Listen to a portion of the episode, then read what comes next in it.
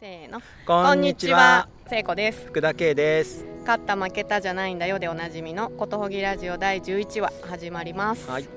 このラジオは私たちことほぎ研究室の研究員が自分たちの好きなことを話したり聞いたりすることを通してこの世のさまざまな事象をさまざまにことほぐ番組です、はい。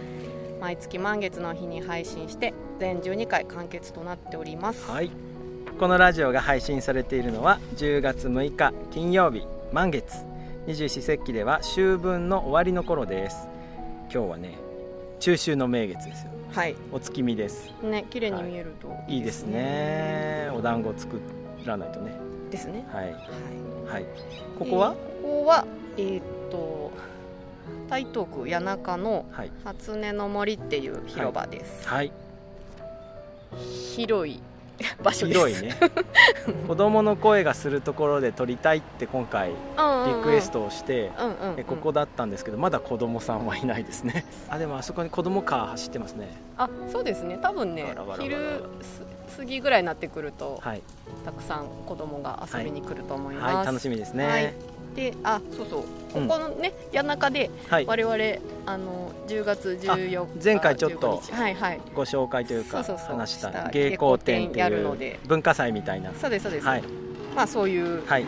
お世話になる街っていうこともあって、今日はここに来ております、はい、はい。後ほど芸工展のお話もさせてください。はい。そして今日もはい。はい収録に立ち会ってくださっている方がいらっしゃいます、はい。えーお手紙を読ませていただきます。はい。9月25日にいただきましたラジオネーム久美子さん。ことほぎ研究室の皆様こんにちは。こんにちこんにちは。第8話でお便りを読んでいただいた久美子です。ことほぐのお話面白かったです。iPhone の文字変換で結構いろんな種類の漢字が出てくるのも気になっていたのでいろいろ紐解かれて楽しかったです。ありがとうございましたこちらこそありがとうございます。さて今日は収録の観覧希望でお便りしました。いつもラジオで聞いているお二人の話しているところを直に拝見できるって楽しいですよね。耳オンリーから感じ取っていた空気感を全身で味わうことになるって素敵。ワクワクします。ではではここまで読んでくださってありがとうございます。残り2回お二人のどんなセッションが紡がれていくのか楽しみにしております。ありがとうございます。そして久美子さんにいらしていただきました、よろしくお願いします。よろしくお願いします。はーい。さてささてはい。またまた前1回から、ね、ヶ月経ちましたが、はい。そうですね。うん。何か成功ニュース。最後ニュースございますか？あーえっとね、はい。すごい大きかったのは、うん。あのカルタカフェっていう、うん。私が2012年1月からうん。やってきた、うん。あの百人種の会をはい。しまいました。しまった。はい。第1話でもちょっと触れたそうです。カルタの回ですね。そうそうそうです、はい。そうです。これがねはい。えっ、とそう先日最終回を迎えてあーなんかホッとしてるなっていう、ほっとしてる、ううん。んすごいね良かったんですよね最終回。あうん。あのーまあ、ほとんど今まで来たことある方ばっかりだったんですけどうん。一、人あのどうしても最終回だけどどうしても来させてくれっていう初めての方もいらっしゃったりとかして。ーうん。もうとにかくなんか最初から最後まで、はい。あの誰もポツンとしてなくてうん。みんなすごいあの楽しんでくださってるのがうん。すごい伝わってきて、えうん、で、まあ、一番最後の時間の中で、うん。まあ、カルタカフェに参加してきて、うん。どうでしたみたいなことをひお一人一言ずついただいたんですけど、うん。そ その時間がねーうん。本当なんかねありがたくてね、自分のために始めていて、自分が楽しいっていうのもん。大事だし、うん。みんなが楽しいっていうのも大事だし、うんうん。なんかそのなんかやってきてよかったなと思うし、うん。なんか私これなんかの役に立ってんのかなとかうん思うこともよくあったんだけど、うん。あなんかお役に立ててたことがあったみたいと思って。うん。でこの先、うん。なんか多分それぞれの人生の中で、うん。まあいろいろ大変なこととかもうん。あると思うけど、うん。まあ、その日のその場では、うん。みんなすごく自由にのびのびしてて、うん。すごく夢中になっててそういう時間があったっていうことが、うん。まあ、直接的ではなくても、うん。何らかのうん。お力になれることがあったらいいなと思いました。お疲れ様でした。はい、ありがとうございます。何年やってたんでしたっけ、えっとあれさっき聞きましたっけ？うん。じゅ2012年1月からだからはい。5年、5年9ヶ月あか。あ。長いですね。6年はいかなかったけど、うん、長かったけど。ことほぎラジオまだ1年に満たないですからね5倍の長さ6倍の長さ。そうですよね。長いね。そうですね。そうですか。はい。はい。K さんは？K さんあ K さんはあのそうですね。聖子さんは終わりましたがえ私は始まりまして。始まりました。はい。えー、何が？と先月もちょっとお話ししたはい。東洋大学のデザイン科のうん。学生の皆さんにうんインターフェースデザインっていう授業をヒューマンイン。ヒューマンインターフェースって授業をするっていうのがねまさに昨日から始まって、うんうんうん。はいえーやってきました。ね。うん、ね？え ねって、ねってあ私も兆候というかはい、潜らせて潜ってんですよね。いただいています。あの、はい。潜り歓迎なので 来てください。東洋大学朝霞校舎の水曜日のうん。うん1時からう209教室っていうところで、うん。はい、えーやっておりますので、はい。えー潜っていただいてうん。全然大丈夫、うん。皆さんリスナーの皆さん、うん。その代わり授業には参加してください、そうですよ。はい。すっごい参加型ですかはい、らね。授業の中でうん。僕が喋ってるのが3分の1で、うん。あとの3分の2は学生さん同士が喋るっていう時間なので、はい、そこに社会人とかねそうなんですよ。小学生とか。ねえ？入ってくれたらすごいいいなと思ってね 小学生学校サボんないと来れないかあらそうそうね。あの開校記念日が重なったらぜひっていう感じですかね。はい。来てほしいなと思います、はい。うん、うん。でいろいろ機材的な不安なんかがあって大体そういうね、イベント前ってうん。イベント内容も心配なんですけど、うん。こうシステム側、ああいうのが結構僕すごい心配になっちゃうタイプで、だけど全然トラブルなくて、ううんまくいってうん。でまたしどろもどろしてる僕をね学生さんたちがみんな助けてくれて、うん。はい本当力になってくれて、うん。あ来週から頑張んなきゃなっていう感じうん。うんうん。でいっぱいですよ、いいことばっかり言ってますけど本当そうなんですよね。いや本当そうでしたよ。それでねで全15回なので、うん。なんか最初ねうん。15回分のストーリーをうん。全部作って、うん。でそれをこう順々に再現していくみたいなことをイメージしてたんだけど、うん。なんか昨日言ったらねうん。あの週刊連載が始まったみたいなあイメージ。あで毎週毎週先週その前の週を踏まえた上でうん。今週もっと面白くみたいな、はい、そして我々はどこへ行けるんだろうみたいなね。うん15週かけてどこへ行けるだろうみたいななんかそういう授業になったらいいなと思って、はい。あのー頑張ります。はい。はい。そんな感じのは、はい。いえー今月でしたね。今月超ナーバスになってて俺、うん昨日授業始まるまで。うん。うん私も緊張した。あそうですか。すいません。ありがとうございます。なぜかはないんか、K さん頑張れと思って。私がやるんじゃないんだけど、はい。あでもね、はい。私あのえっと教室で座ってて、はい。すごい感じたのは、はい、最近友達と話をしていてうん。そのなんか自分には、うん。あの話したいこととか伝えたいこととかあるんだったら、うん。それをちゃんと伝えるべきで、うん。そのために自分はここにいるんだっていうことを、うん。なんかちゃんと言った方がいいんじゃないかっていう話をしてたんですよね。でそれうん。がその講師とか先生とか前に立つ人のうん。なんか大事なそのななんていうかあり方っていうかそういうんじゃないかっていう話をしてたんだけど、うん。昨日なんか K さんがそれをすごい自然に体現されてて、おーであの僕ははい。今これがすごく大切だと思ってるし、はい。学生さんにこういうふうになってほしいから、今こういうふうなことをはい。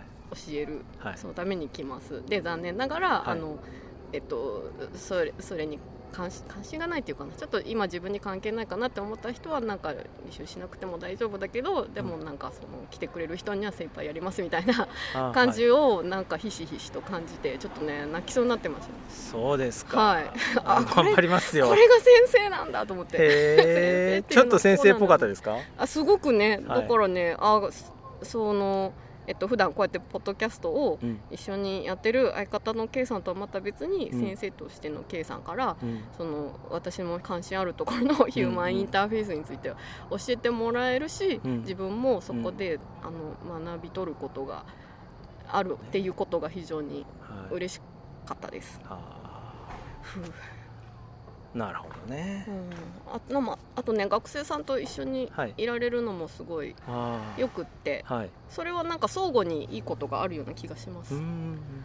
聖子さんにとっていいこと？私にとっていいことは、うん。やっぱそのえっと若いお友達もいますけど、はい。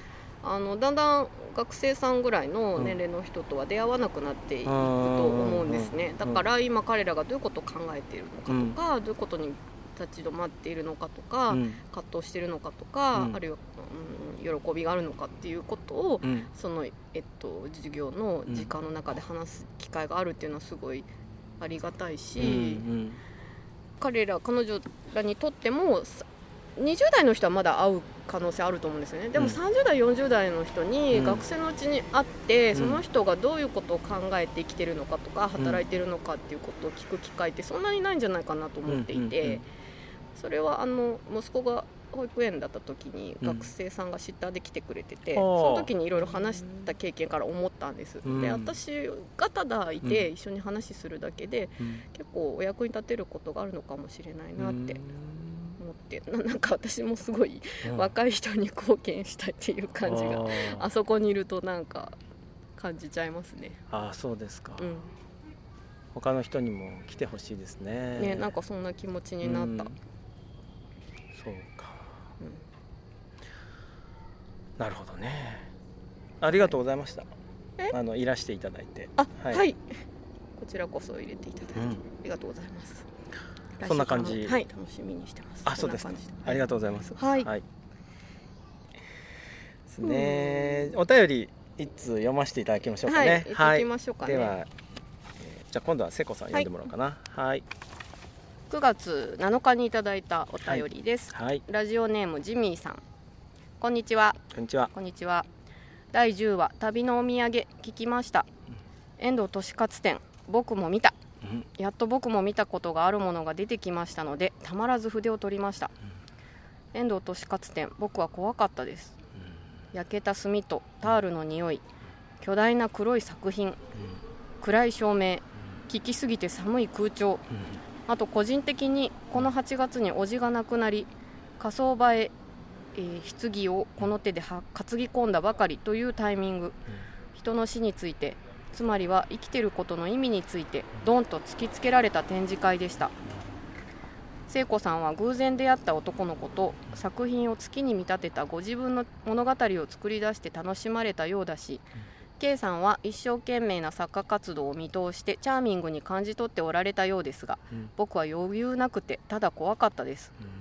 余裕ないといえば作品が部屋に対してパンパンにでかいという話です。うん。なんであんなに大きくないといけないんだろうって聖子さんがおっしゃってますが後で分かったんですがうん。僕は怖がらせようという作家の演出のために大きいんだと思います。うん。どれも作品の中に人が入れるくらいの大きさで誰も見てなかったらこっそり入ってしまいたくなる感じでした。もしかして誰か入ったまま焼かれちゃったりしたのかもしれない。そんな怖さがずっとありました。水のやつもプールくらいの深さがありましたよね。あれもしもっとコンパクトだったら怖くなかったと思います。大きさを強調するためにわざと部屋いっぱいにしているのではないでしょうか。なので僕は多分作家が望むように怖がったのでこれで良かったのだと思ってます。でもお二人のそれぞれの感想を聞いてへえそんな風に見たんですねと興味深く聞きました。なので今回は特に面白かったです。ラジオの後半で聖子さんが同じものを渡されても何を見るかというのはその人間によるのが楽しい。どうだったって後で語り合う。それをやってるの。とおっしゃっていました。それでその聖子さんの作ってくださった場を僕も疑似的にですが一方的にですが初めて体験できたような気がしました。うん。それが嬉しくてメールしました。ありがとうございました。ありがとうございました。ありがとうございました。こそって感じですね。ねえ。うん。うんうん僕このお手紙読んでねうん。うん作家が怖がらせてるっていうところを見てやっぱねドキッとしましたね、時うん。うん。そうかも うんうん。うん僕ちょっとその作品を作品として見に行行っちゃってる感じがあるんですよね、うんだけどちょっとそれ目が曇ってっかなと思って。ももっと本当にうん。ストレートに「はうんって思っう見方もうん失っちゃいけないなとあ思って。そうね。そのままにねうん。怖いって感じとか。うん。そうですよね。うん。作家の意図ね。うんこれも旅の土産って感じですよねこの手紙も。あ本当ねジミーさんが、うん。あの遠藤さんの作品の中を旅して、ね、土産話を聞かせてもらってっていう。うん。それを聞いて僕にもまた影響があるっていうね。本当本当。そうそうそう。ね。その何を見るかっていうのを、うん。その人間によって違うっていうのうを、んに参加してくださって、うん。他の人が言ってることに影響されてまた自分の中からなんか出てくるっていうのが、やっぱ楽しいなうん。ねうん、この誰か入ったまま焼かれちゃったりとかすごいイメージ力だよね。そうそうそう。これでなんかなんかそう思ってもう一回見たらもう怖くて見れないかもしれないぐらいの怖さがありますよね。僕はあの棺の作品とか見た時に、うんうん。あの人間のサイズと関係があるみたいな、うんうんうん。ちょっとこう車に構えたような はっはーんみたいな感じで見ちゃったんだけどもうこうみずみずしくてさあ誰か入ったまま焼かれたんじゃないかってあのねうんうんうん閉じてた目が開かれたような思いでしたよ。いろいろ思い出しますね。なんかあ怖くていいんだとかうんうん思っうんたっていうか、もう僕ね怖すぎて、うん。えっと、これはうん。人間がやってるんでしょ？これは作り物だよね？っていうふうに思ってんのかもね。もしかすると。怖すぎて。本当だったらもう怖すぎて静止できないみたいな気持ちが溢れて、うん。そうなってんのかも、判定しちゃったんですね。はい、うん。ありがとうございああます。りがとうございましたね展覧会、はい。うん見た展覧会の話するのやっぱちょっといいね。いいいい、うん。うん、はい。いいですね。展覧会展覧会は？なんか見に行きました？あ、行きました行きました。あのつい一昨日ぐらいにうん。あのシャガール。シャガール。シシャガール僕も見たよ。どこで？僕は箱根。箱根のシャガール展見に行きましあ、そっちでもやってるんですよね。たはい。終わりましたけども、あ、終わったんですね。はい、す。いません。はい。い、え大丈夫です。はい。私見たの東京ステーションギャラリーあの東京駅の中にあるやつで、はい。シャガールと三次元のなんとかっていうやつです。彫刻とかもある。あ、そうですそうです。はい。始まったばっかりそっち。うん。でなんかうん、うんあ良かったなあよかった。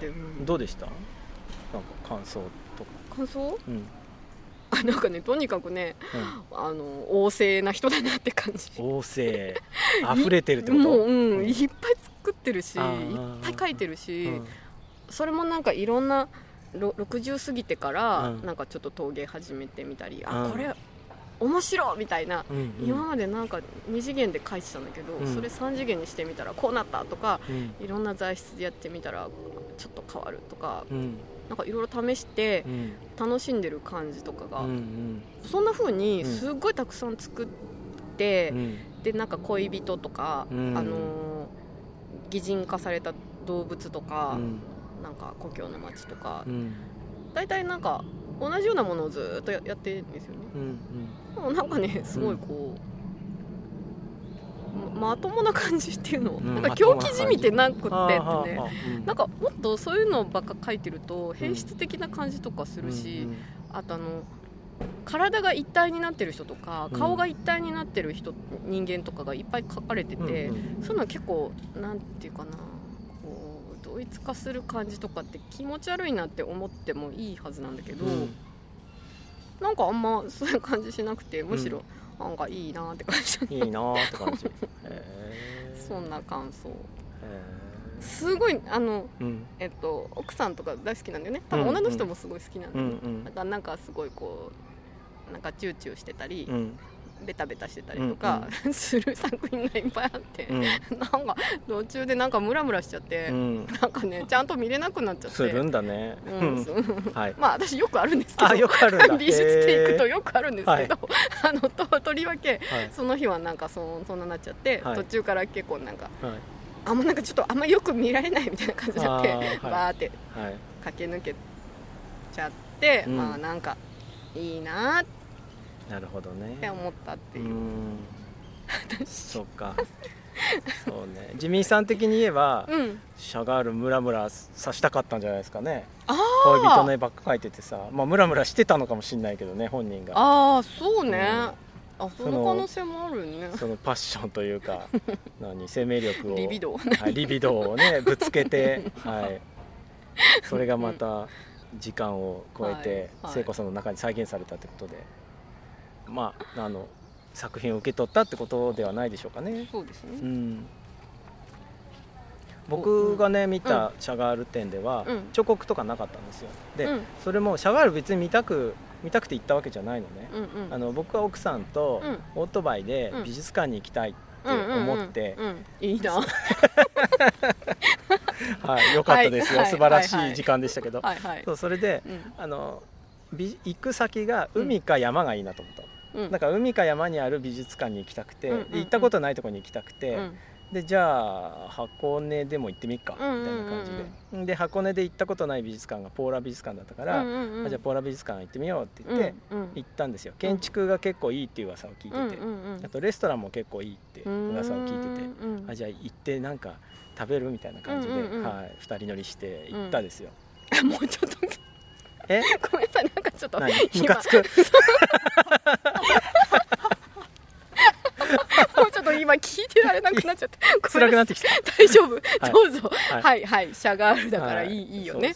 そうでねオートイバイで2人で行ってさでもともうね楽しくって海老名インターとかでうん。ソフトクリーム食べてるだけでもちょっと幸せになって すっごい買い食いしちゃってなかなかつかないの。箱根に。うん。で着いたのもう4時頃で、うんうんでもギリギリで。え4時？そうそうえ泊まりがけじゃないんでしょじゃないっすよ。なんだそれ。うんはいはい。でうん。途中でいっぱい遊んじゃったから。で着いて、そしたらねシャガールとピカソ展っていうのをやってて、うん。シャガールとピカソだってさみたいな。よく言うよねみたいなさ。えどういうこと？ななんかなんてだって画家の名前を挙げてみてって言ったらあピカソ、うん。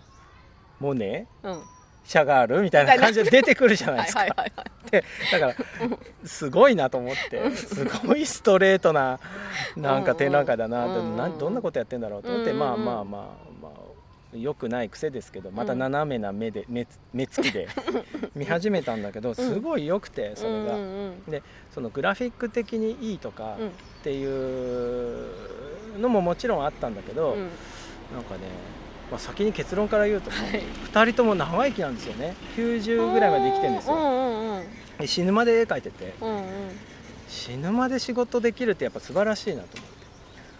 そうあね途中戦争とかもあるしね。ね。奥さんと死に別れたりとか、ね。まあピカソももう好き放題やってるしね。そうね。そうそう。でそれがすごいいいなと思ったんですよ、うんうん。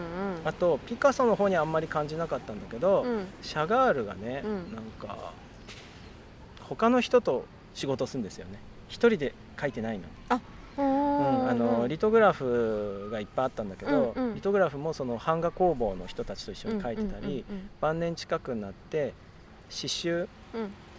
をする人とやっぱまた友達になって、うんうんうん。その人その人はねシャガールの絵を刺繍に直すっていうような仕事をしてるんだけどそれなんかもすごくお友達でうんうんううんんなんかそういう誰かとやることに対して結構開いてた人なんだなと思って、それがねそれも良かったんですよね。うん。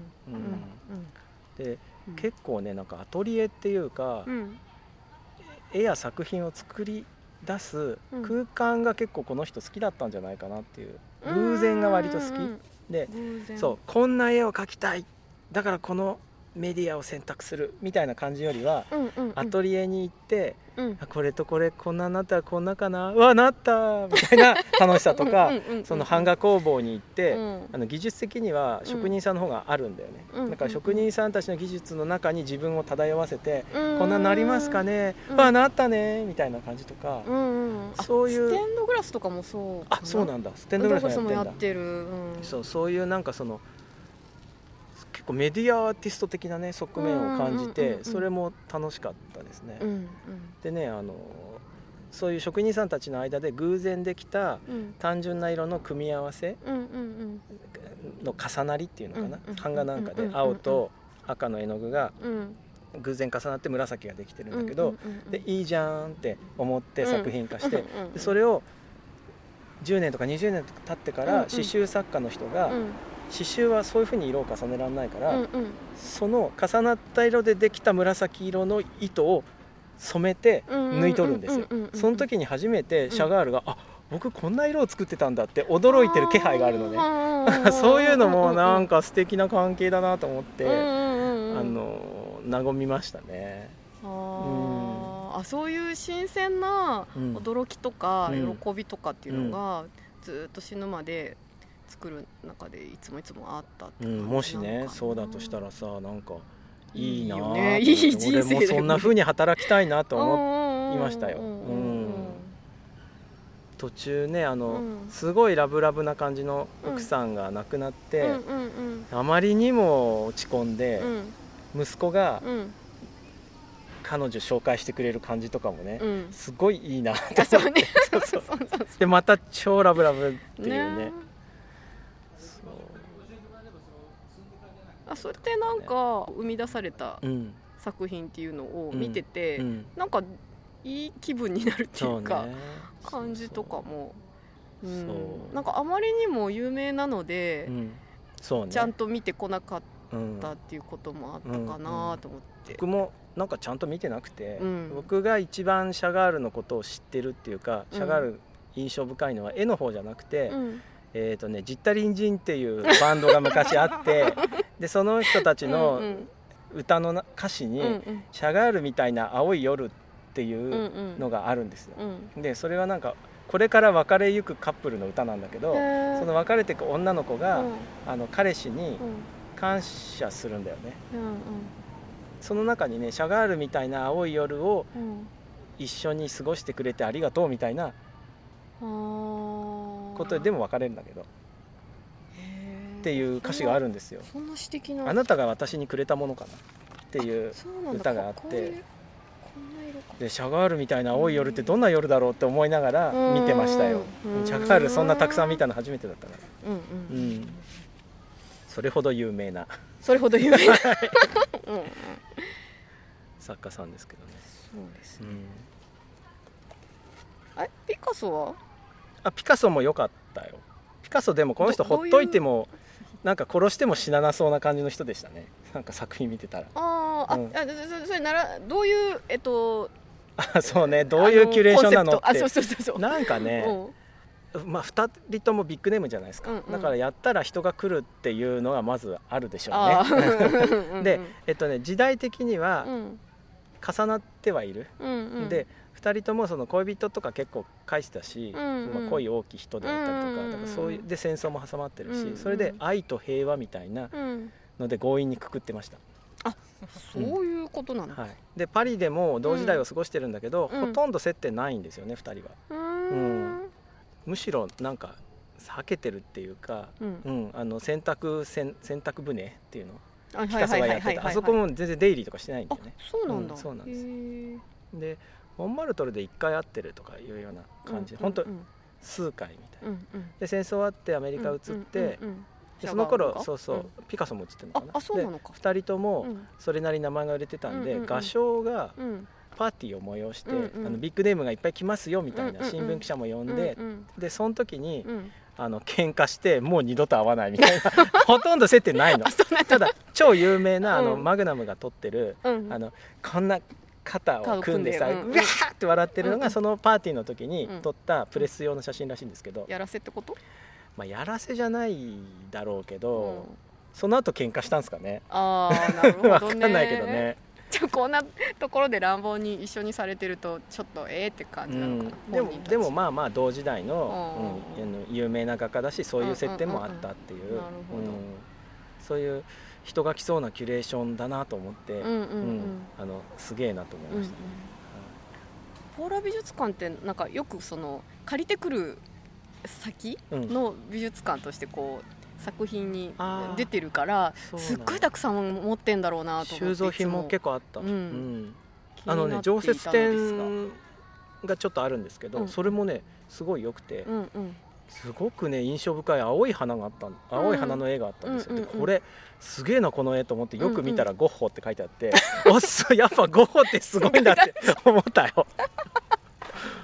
なんかさ、うびっくりしましたね。ね。良すぎて。うん、えでもよく考えたらさ4時に入ったんでしょ、うん、で閉館5時とかじゃないの？そえ1時間でそんなにう、うん、見たの、なんかその最後そう企画展を見ても最後の方駆け足でうんうんうん。出てきて、うん。そしたらさらにうんあの常設展があって、うん。あちょっとざーっと見ていこうと思ったらすごいいい絵があって目がと思ったらゴッホだったっていう、でそのなんか駆け足で出てきたっていう感じなので、うん。はい、また、ゆっくり。はいはい。奥さんとはい。またラブラブで行こうと思いますね。はい、よかったね。はい、はい、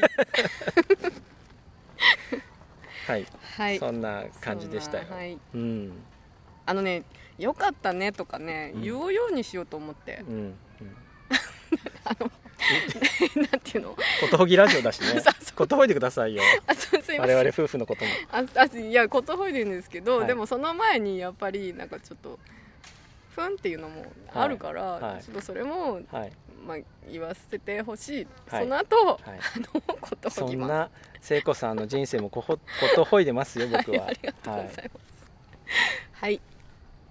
ね、はい。うん、お互い立場は違いますけど、はい。はい、幸せに生きていきましょうね。そうですね。はい、はい。えー、っとね。ちょっとブレイク入れます？ちょっといいですか？ブレイクあじゃあじゃあちょっと入れましょうか。はい。ちょっと水っぽいものもらっての飲むもの。え？飲むものもらって買ってくるあはいはい。買えるとこあります？あの中にに。はい。喉乾いちゃっねなんか一生懸命喋ったね。たなんかいりますか？飲むもの。大丈夫です。大丈夫ですか？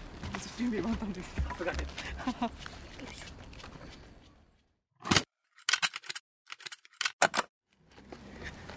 はい戻りました。これ体脂肪減るって書いてあるだけでさつい押したらさ50円高いのね他のお茶より、そうだよ。うん、なんか霞に金を払ってしまった。ケイさんもそういうとこあるんですね。僕はすごい乗せられる方ですよ。あそうなんだ。僕だってテレビの CM に映ってるものさ、うん。次々食べたくなる、あそううん、シチューの CM やってシチュー食べたいと思ってその次にさなんかカレーの CM やったらあもうカレー食べたいとか すぐ思っちゃうもん。あそうなんだ。いや、うん。なんかヒューマンインターフェースの授業ってさ、うん。なんか騙されないで生きるっていうことでもあるのかなって思ってたけどそうでもないの？そういうとこあるあそう。けど騙されるのも好き、あそう。うん、と目と目と。では行きましょうかね。いいですか？はい、はい。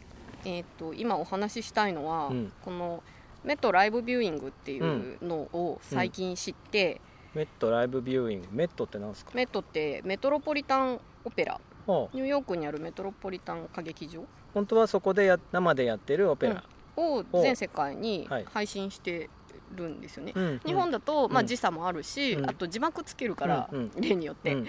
その期間分ちょっと数週間遅れてたけど、うんうん日本の映画館の5.1チャンネルで聴けるし、大スクリーンで見れるっていう、うんうんそういうやつで、うん。結構上映館がすごいいっぱいあって、うん。札幌から福岡までうん。結構全国のシネコンで見られるんですね。うんうんでオペラのあ知ってるっていう例えば、えっと、最初に見たの椿姫だったんですけど、うん。あと「魔敵」とか、うん。うん。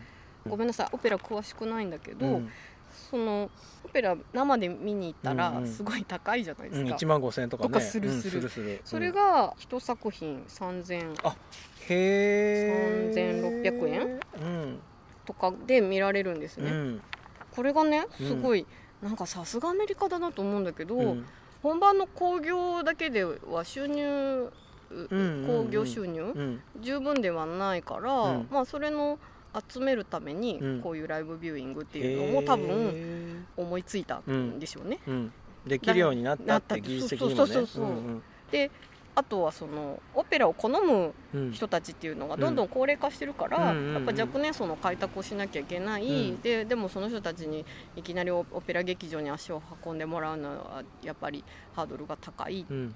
だったらいつも行ってる映画館っていうところで、ん。もうす どんな服着ててもいいじゃない、だしなんか食べながらとか、うん。見てもいいみたいなくつろいだ感じで気軽な値段でうん。見られるように作ってあるし、うんうん。あとその飽きないようにうん。解説があったりとか、うん。合間合間でその、うん。出演者にインタビューしたりとかうん。あとバックステージツアーみたいなのもちょこちょこ間に入れるのね、うん。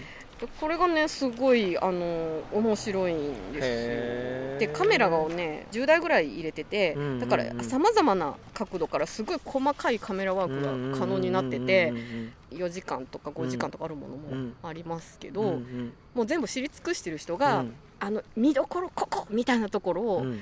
すごい捉えていて編集されてるのでもうなんかねもちろん生で見るのが一番いいんだろうけど、うん。またなんか別のこう楽しみ方っていうのを提示しててなるほどね。非常にねうん。面白いんですよ。へでオペラの制作側の方も、うん。そのライブビューイング用ーにうん。公演してるっていうことによって、映り込んじゃうから、うんうんうんうんそのああらが出ないようにって言って、すごくこう精度が高まっていくんですよ。その舞台装置とか、衣装とか、うん。なんかカツラとかメイクとか、うんうんうんうんなんかだからそっちのなんか技術も向上してて、うんっていうのがなんか起こってるらしく、うん。それがもうねなんか10年ぐらいやってるらしいんですよねメット、へーあじゃあ練られてそうですねそうそうそうそうそうなんですよ。だから今見るとねめちゃくちゃ面白くって、うん。だから4時間とか、うん。そんなに耐えられるかなとか、うんうん。思うんだけど、うん。やっぱねうまくできてて、うん。そんなに長く感じなかったっていう感じですごいねおすすめなんです。メトライブビューイング。今熱い私。ああそうですそう。なんか聞いててさ、うん。プロ野球中継とかちょっと思い出したね。僕野球あんまり興味なくて、うん。家で野球中継見ないし、うん。球場にも行ったことなかったんだけど、うんうん。前住んでたマンションが、うん。あの球場の横にあったんですよ。これでうん。その野球の試合がうんあるうん。っていう時になると、うん。マンションに何枚かチケットくれるの、でそのチケットをうん。みんなで抽選してうん。野球見に行けるのね、うんうんそれでねそのチケットが当たって初めて僕、隣の球場に、うん。あのライブの野球を見に行ったんですよ、うんうんうん。そしたらねすごい良かったのね。面白かったの、うんうん。うんうんでまあなんか言うとみんなに笑われるんだけど、うん。一番最初に思ったのは、野球うめえなって感じなんですよ。うまい？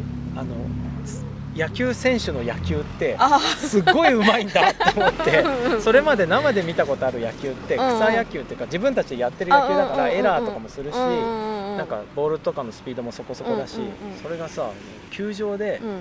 本物を見たらうん。もうめっちゃ球速いしめっちゃ打つしめっちゃ取るうんしうん。足も速いしうん。みんな野球めちゃくちゃうまいんだと思ってびっくりしたのね。うん。でも逆にえっと驚いたのはうん。テレビ中継だとさあのうんピッチャーの顔とか選手の顔ってアップになるじゃん。うんうん。あれがないんですよ。うん。だから遠いなみたいなことも まあちょっと思ったのね。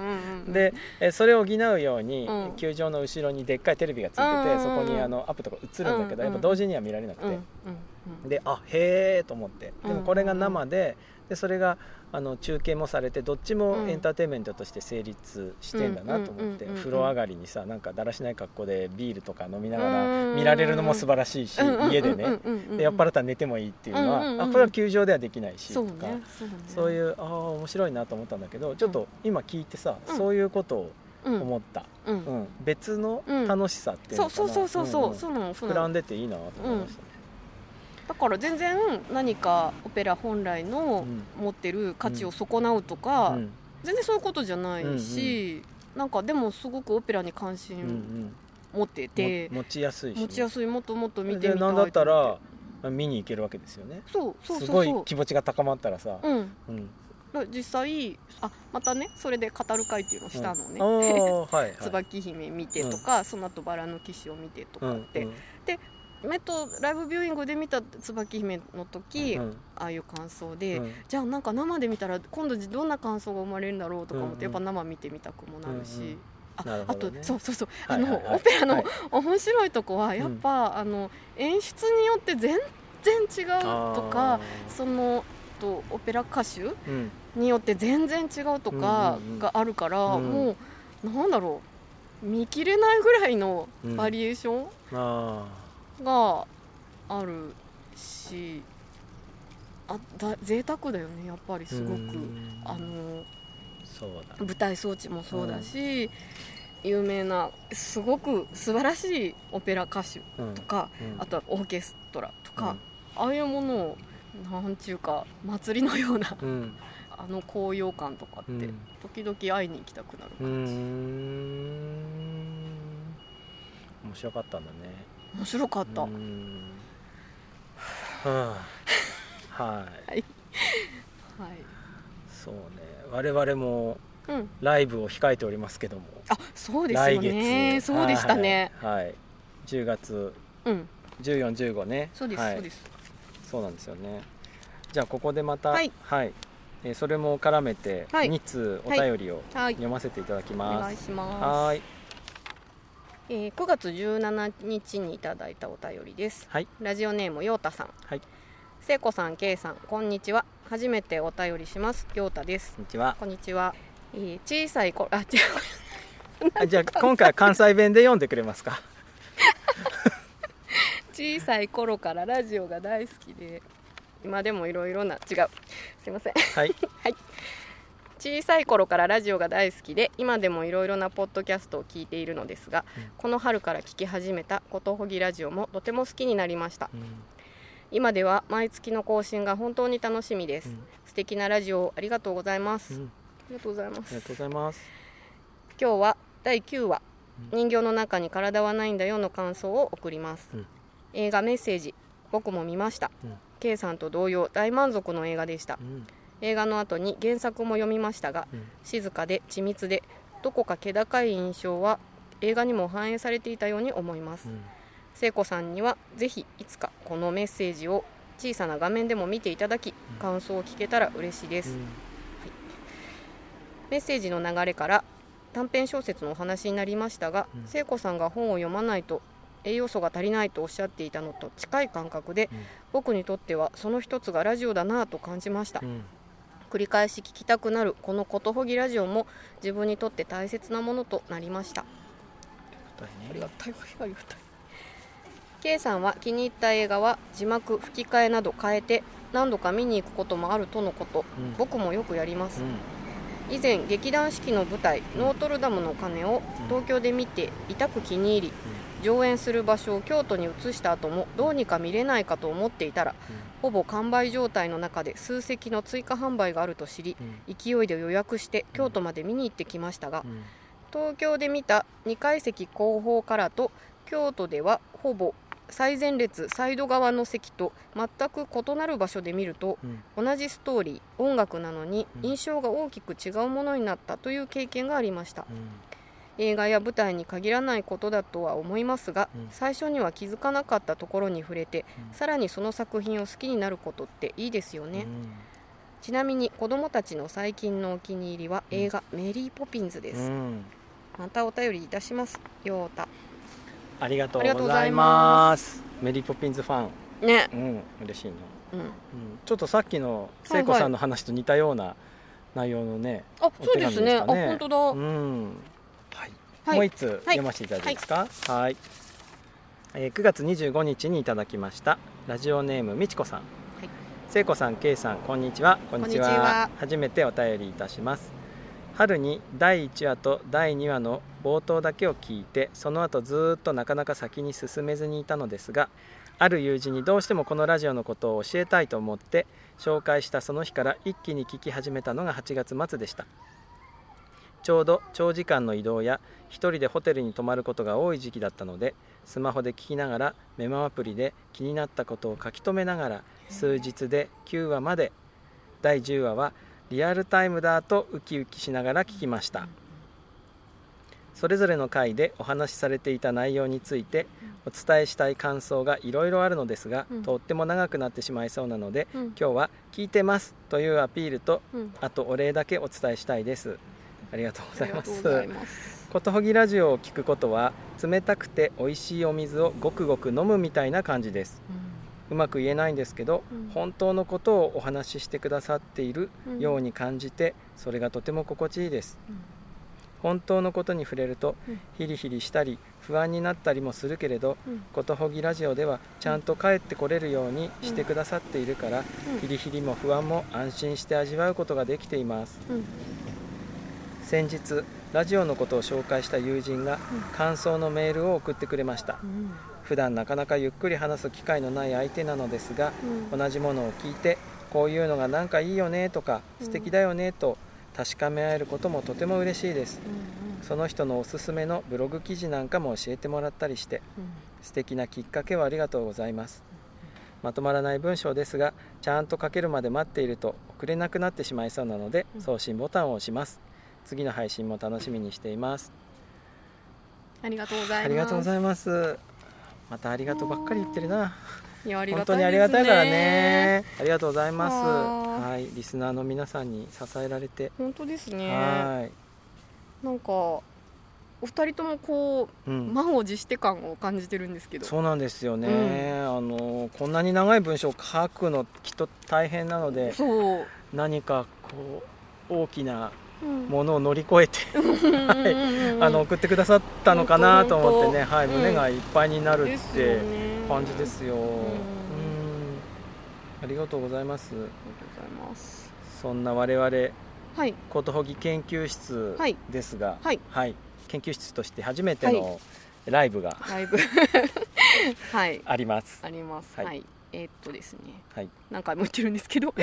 10月14日土曜日、うん。10月15日日曜日に、うん。ここ谷中のうん。台東区谷中の町にあるうん。高林社っていうところでうん。あのことほぎ研究室っていううん。場を開きます、はい。えっと10時半からうん。5時までうん。やってま夕方5時。して、ねはい、はい。何をするんだ？何をするか。はい。えっ、とですね、僕がコーヒー入れるのが好きなので、はい。えコーヒーを入れます。はい。はい、とかあとたびたびラジオでも触れてますけども、うんうん。名画をうん。模写するっていうあの棒人間シリーズが結構たまったので、うんうんあれでですねえいろんなグッズを作って、うん。売ってみたい、はい、買ってくれる人いるか ちょっと分かんないですけど、はい。うん。えー値段をつけて売ってみたいっていう感じ、じで、はい、棒人間グッズを企画してますね。はい。はいあとは、うん。私はうん。音読をうん。したり、うん。お持ちの本をうん。あのリクエストで読んだり、うん。あとは古本を売ったりうん。するのでその中から、うん。あのピックアップしてはい。話したり、うん。あと切手をねうん。聞いて大好き。切手大好きなんで、ちょっと切手仕入れてきて、うん。あのえりすぐりな感じで、うん。あのそれも売りたいです、ななんかえっとちょっとなんか一言つけて、うん。はい、はい。私もう売りたくなっちゃって。うん。ものを、はい。はい、あとは2人でやるこのうん。ことほぎトーク。うん、なんかサイコロ振って出たものをことほぐって感じですか？そんな感じです。はい。はい、あのまあ喋りもありってことですね。そうですそうです。はい。はい、なのではい。まああのゆっくりはい。お時間をはい。見てうん。来ていただけるといいかなって感じ、はい。ななんかこう展示会みたいなんじゃないので、うん。こう一周して出ていける感じじゃないっていうか、うんうんうん何らか滞在していただけるとうん。お話もできるし。あそういう感じになりそうですかね。うんうん。はい。ちょっと僕も初めてでね、ああんまり、はいはい。あのどんな場になるのか読めてないんですけど。あそっはい。かそっか、あ去年私この芸工展っていうのに出てるので、うんうん。まあ漢字はうん。なんとなくはい。つかみつつ、はい。はい。まあこのラジオの二人が、はい、えー10時半から夕方の5時まで、うん、えー座ってるんですね。うんうん。はい。で、なんかやり取りができると。いうそうですね。ことで、はい。来てください。はい。まああの1年弱ぐらいやってきてはい。いろいろ卒業制作みたい卒業制作っぽいですね ね。確かにね。な、はい。は感じです、い、うん、はい。お待ちしてそうですね。はい。ちょっといろいろ作ってますんで、はい。見物に来てください。はい。うん、よよろしくお願いします。ろしくお願いしますあもう一通お手紙。あそうだ。はい読みましょう。はい。最後のお便りですね。はい。はい。9月5日にいただきました、はい。前回の放送のすぐ放送というか配信のすぐ後ですかあねそうですはい。ねはい。えー、ムッシー1号さん。はい。はい。聖子さん、ケイさん、こんにちは。こんにちは。ムッシー1号です。今日は質問があります。どうして車は前から見たら顔みたいな形なのか、話し合ってみてください。リクエストが。はいはい。話し合いますか？話し合いましょう話し合いますか？はい。はい、はいはい。はいどうですか？どう思われますか？どうして車は前から見たら顔みたいな形なのか？これね、うんあのそう小さい頃に私もうん。思ってたすごい思ってた不思議不思議って思って、はい。ニコニコしてたり、うん怒ってたりとか、うんなんかななんだろうそういう風にうん。見えるなって思ってて出た。うんうん質問だけど話し合ってみてくださいなんですねこれね。面白いですね。ですよねって僕も思います、うん。はい、あとね車のデザインにちょっと関わることがお仕事でね関わることがあったんですけど車のデザインしてる人たちも顔って言ってますね、あやっぱり。顔っていうのか、うん、うん、だから顔なんでしょうね。顔なんですね。作ってる人たちが顔だと思ってるっていうのがまずあると思います。うん。あのうん。思い出した。はい思い出したなんか動物とか四足歩行の動物とかいるでしょ、うんうんうんうん。でタイヤも4つ、ああ確かにね。くあ車もタイヤが4つついてて、その四足歩行的？うん。だから、うん。ああいう携帯うんのもののうん。前側で前進する？うん。基本？ものがうん。前面が顔じゃないとなんかうん。変なんじゃないかな。うん。なんかちょっと気持ち悪いんですかね。ううん僕ねこの間読んだタコの本後でちゃんとリンク貼りますけど、んうん。あタコの話ってうんいうのがあって、うんタコの中にうん。ビビったりうん。外敵から身を守ろうとするときに、うん。目の周りにでかいクマを作るタコっていうのがうんいるんですって。であのそのタコの話だったんだけどそこにちょろっとだけ書いてあって、うん。えー動物にとって2つの黒いうん。ものが並んでるっていうのは、うん。動物のうん。印なんだってうーん。目だとそう目だ解釈する。目っぽい模様はうん。動物の印なんだって。で、うんその大きさによって動物の全体をうん。こう想像する、みたいなところがあって。で、えーそれは何でそうなったかっていうと、うん。動物にとって動物っていうのは脅威だからなんじゃないかっていう。うんうん身を守る。相手が自分より強かったら食われちゃうし、うんまずは身を守るために相手が動物だって認識するのがすごい大事だった。それはもう本当に動物かとかってことは関係なく。でまあ僕が面白いなと思ったのは、車は動くじゃん。自動車っていうぐらいで銅がついてるから、まあ、車はきっと動物なんだろうなと思ってだから目がある目をつけずにはいられないんじゃないかなって。さっきのね四足歩行の話にもちょっと似てますけど、うんうんうんううん。ん車は動くからなんじゃないかなって思いますね。ああとねうん、これはなんかどこの国の人でもそうなのかわかんないけど、うん。なんか物なんだけど、うん。すごい擬人化したりとうかん、うん。名前つけたりとか、うん。顔描いたりとかするじゃん、うん。なんか絵本とかでも、うん家に顔描いたりとかさ、うんうんうん。うん。あのヘーベルハウスの「はーい」っていうのにそうそうそうそう。目描いてあそうそうそうそう。おうちくんみたいにみたいになったりとかねそうでしただからやっねぱ顔があるとうん、お付き合いが優しくなるっていうかか付き合いやすくなるみたいな。とかなんかこっちからも、うん。そう仲良くしたいし、うんうん。なんか好きになりたいし、うん。それがたとえボールペンみたいなものであっても、うんうん。愛着を持ちたいっていうか、うんうんそういう願いがあんのかな投影されてるっていうね。そうそうそうそうそう。そう最近ねうん。あのドローンってあるじゃん、うんうんうん。に人間が乗ってない。ああいうドローンの中にうん。グローバルホークっていうんですけど、うん。あのアメリカ軍が使ってるうん。無人機で、うん。あの飛行機の形はしてるんですよ、うん飛行機の形してんだけど人が乗るとこがないので、のっぺらぼうなんですよ。うんそれ見るとねなんかちょっと不安な気分になるんですよね。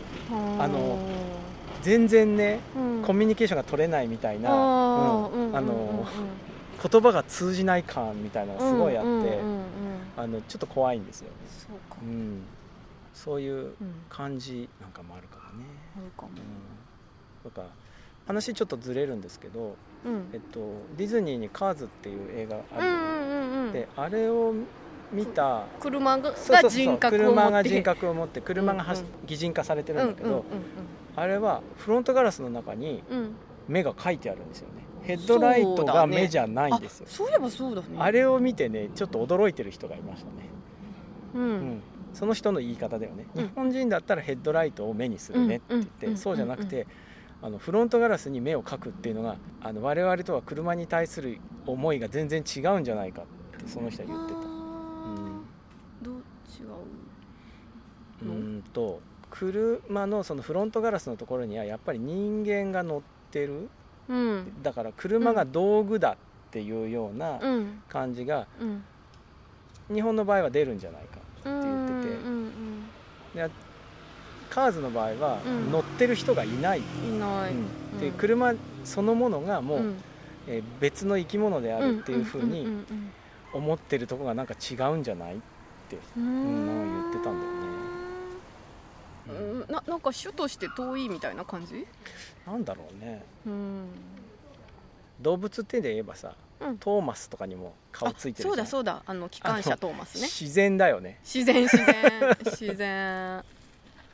そうだよね、そういうのを見つけてみるとうん。面白いかも、車以外にも。そうかもね、ううん。ん車以外にも顔に見えるものをねうんうん探したら面白いかもしれないね、うんうん。うんなんかさ郵便ポストとかがさ結構顔っぽいんだあ顔っぽい顔っぽい、ん。あとコンセントとかね。あそうね、そうね。あとあの信号のさ黄色い箱にあれもね結構顔横断歩道横断歩道の押しボタン式歩行者専用のねうんうんあれね。あーそうそうそう。顔に見えるものはすごい多いですよ世の中に。あれあのわざとそうしてるんですか？ものもあるかも。昔のね iMac うん。のブラウン管タイプの一番最初の iMac は顔に見えるようにしたって言ってた、ううんん全然顔である必要はないんだけどうん。やっぱり親しみを持ってほしいからうんキャップをかぶった子供みたいな顔にしたって言ってたねそうなんだね、なんかそのそういうふうに考えてうん。デザインされてるとしたら、とっても嬉しいなって気持ちうんうんにうん。なることがある、うん。あとねちょっとその嬉しさとは反対の方向かもしれないけど、うん。お友達のグラフィックデザイナーがうん。作ってるグラフィックにうん。なんか目を引く部分がうん。足りないなっていう時にはうん。目みたいなパーツをうん。つけるって言ってた。目みたいに見える部分を作るとうん。自動的にうん。反応しちゃうんだって。見てる人が。あ。なんか見られたみたいなあ。目があるみたいな感じでうん。目を合わせたくなってパッて目を合わせるんだけどうん。合わせると別に目じゃないっていう風なうん。でそれはね裏技だって言ってましたね。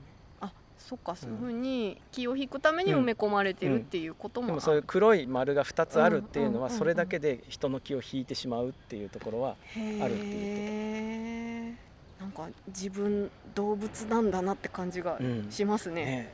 自分の中の動物をうん。見る感じですよね。ですね、うそんな感じです。んそんな感じですね。虫いちごさん。はい。はい。あのー真剣にいろいろ考えてます。はい。あと僕がその大学で扱ってるうん。預かってるうん。ヒューマンインターフェースっていう授業にもすごい関係のある話なんでうん。いろいろ考えましたよ一月。うん。はい。ありがとうございました。はーい。はい。そろそろ閉店します？あ今日どうでした？あそうですね、うん。はい。キジバト鳴いてますね。あぐーくるうん。くくってやつね、はい。大きい木がいっぱい生えててね。ね。空がめっちゃ広くて気持ちいいです、ここあの森の中には、まあ、暗いからうん。虫も鳴いてますね昼なのに。ね。うん。なんか今日は、はい。あのー話したいことを話せあいつもそうか。うん。いつも話したいことしか喋ってないですよ。そうですね、はい。あのーよかったですね。そうですか。うん、あのかんご観覧もいただき。うん、うん。お腹鳴っちゃった俺。久美子さんが絵絵描きながら久美子さんずーっとね、うん。スケッチされてましたね。ね ねかわ いかがでした？か？なんか急に聞いちゃいましたけど。かわかいい。家で聞くのと変わらない感じであそうですか。好き、勝手に。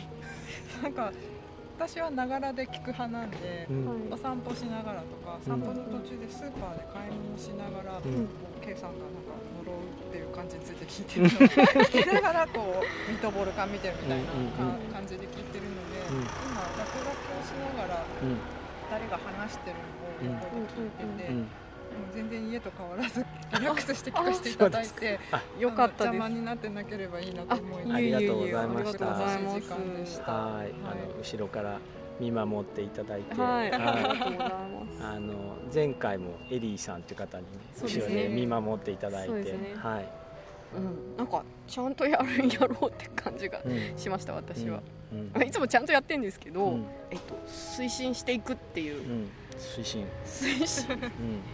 進めていくっていうか、move forward あそうそんな感じ、はいそんな感じですね、うん。はい。ありがとうございました。ありがとうございましあた。え次最終回？次回最終回ですね。うんなんか公開録音にしようかとか言ってたけど全然計画立ててないですね、そうですうね、ん、なんか決まったらお知らせします？ブログかなんかでそうしましょうかね、うん。はい。ということで次回は最終回で、えっと、第12話ですね。うん。11月4日土曜日の満月の日に配信、11月4日。もう最終回なんだ。ねえねあのえうん。お便りを送ろうかなどうしようかなと思ってた方は最後のチャンスなので、もしよかったらお便りはいください。じゃあ閉店しますかね。はい。はい。はい。はい。急に後ろの車通りモークだってね。そうですね。なんかざわざわしてきましたね。そうですね。はい、はい、はい。今月もありがとうございました。ありがとうございました。また来月も聞いてくださいはい。さよなら。さよなら。ごきげんよう。ごきげんよう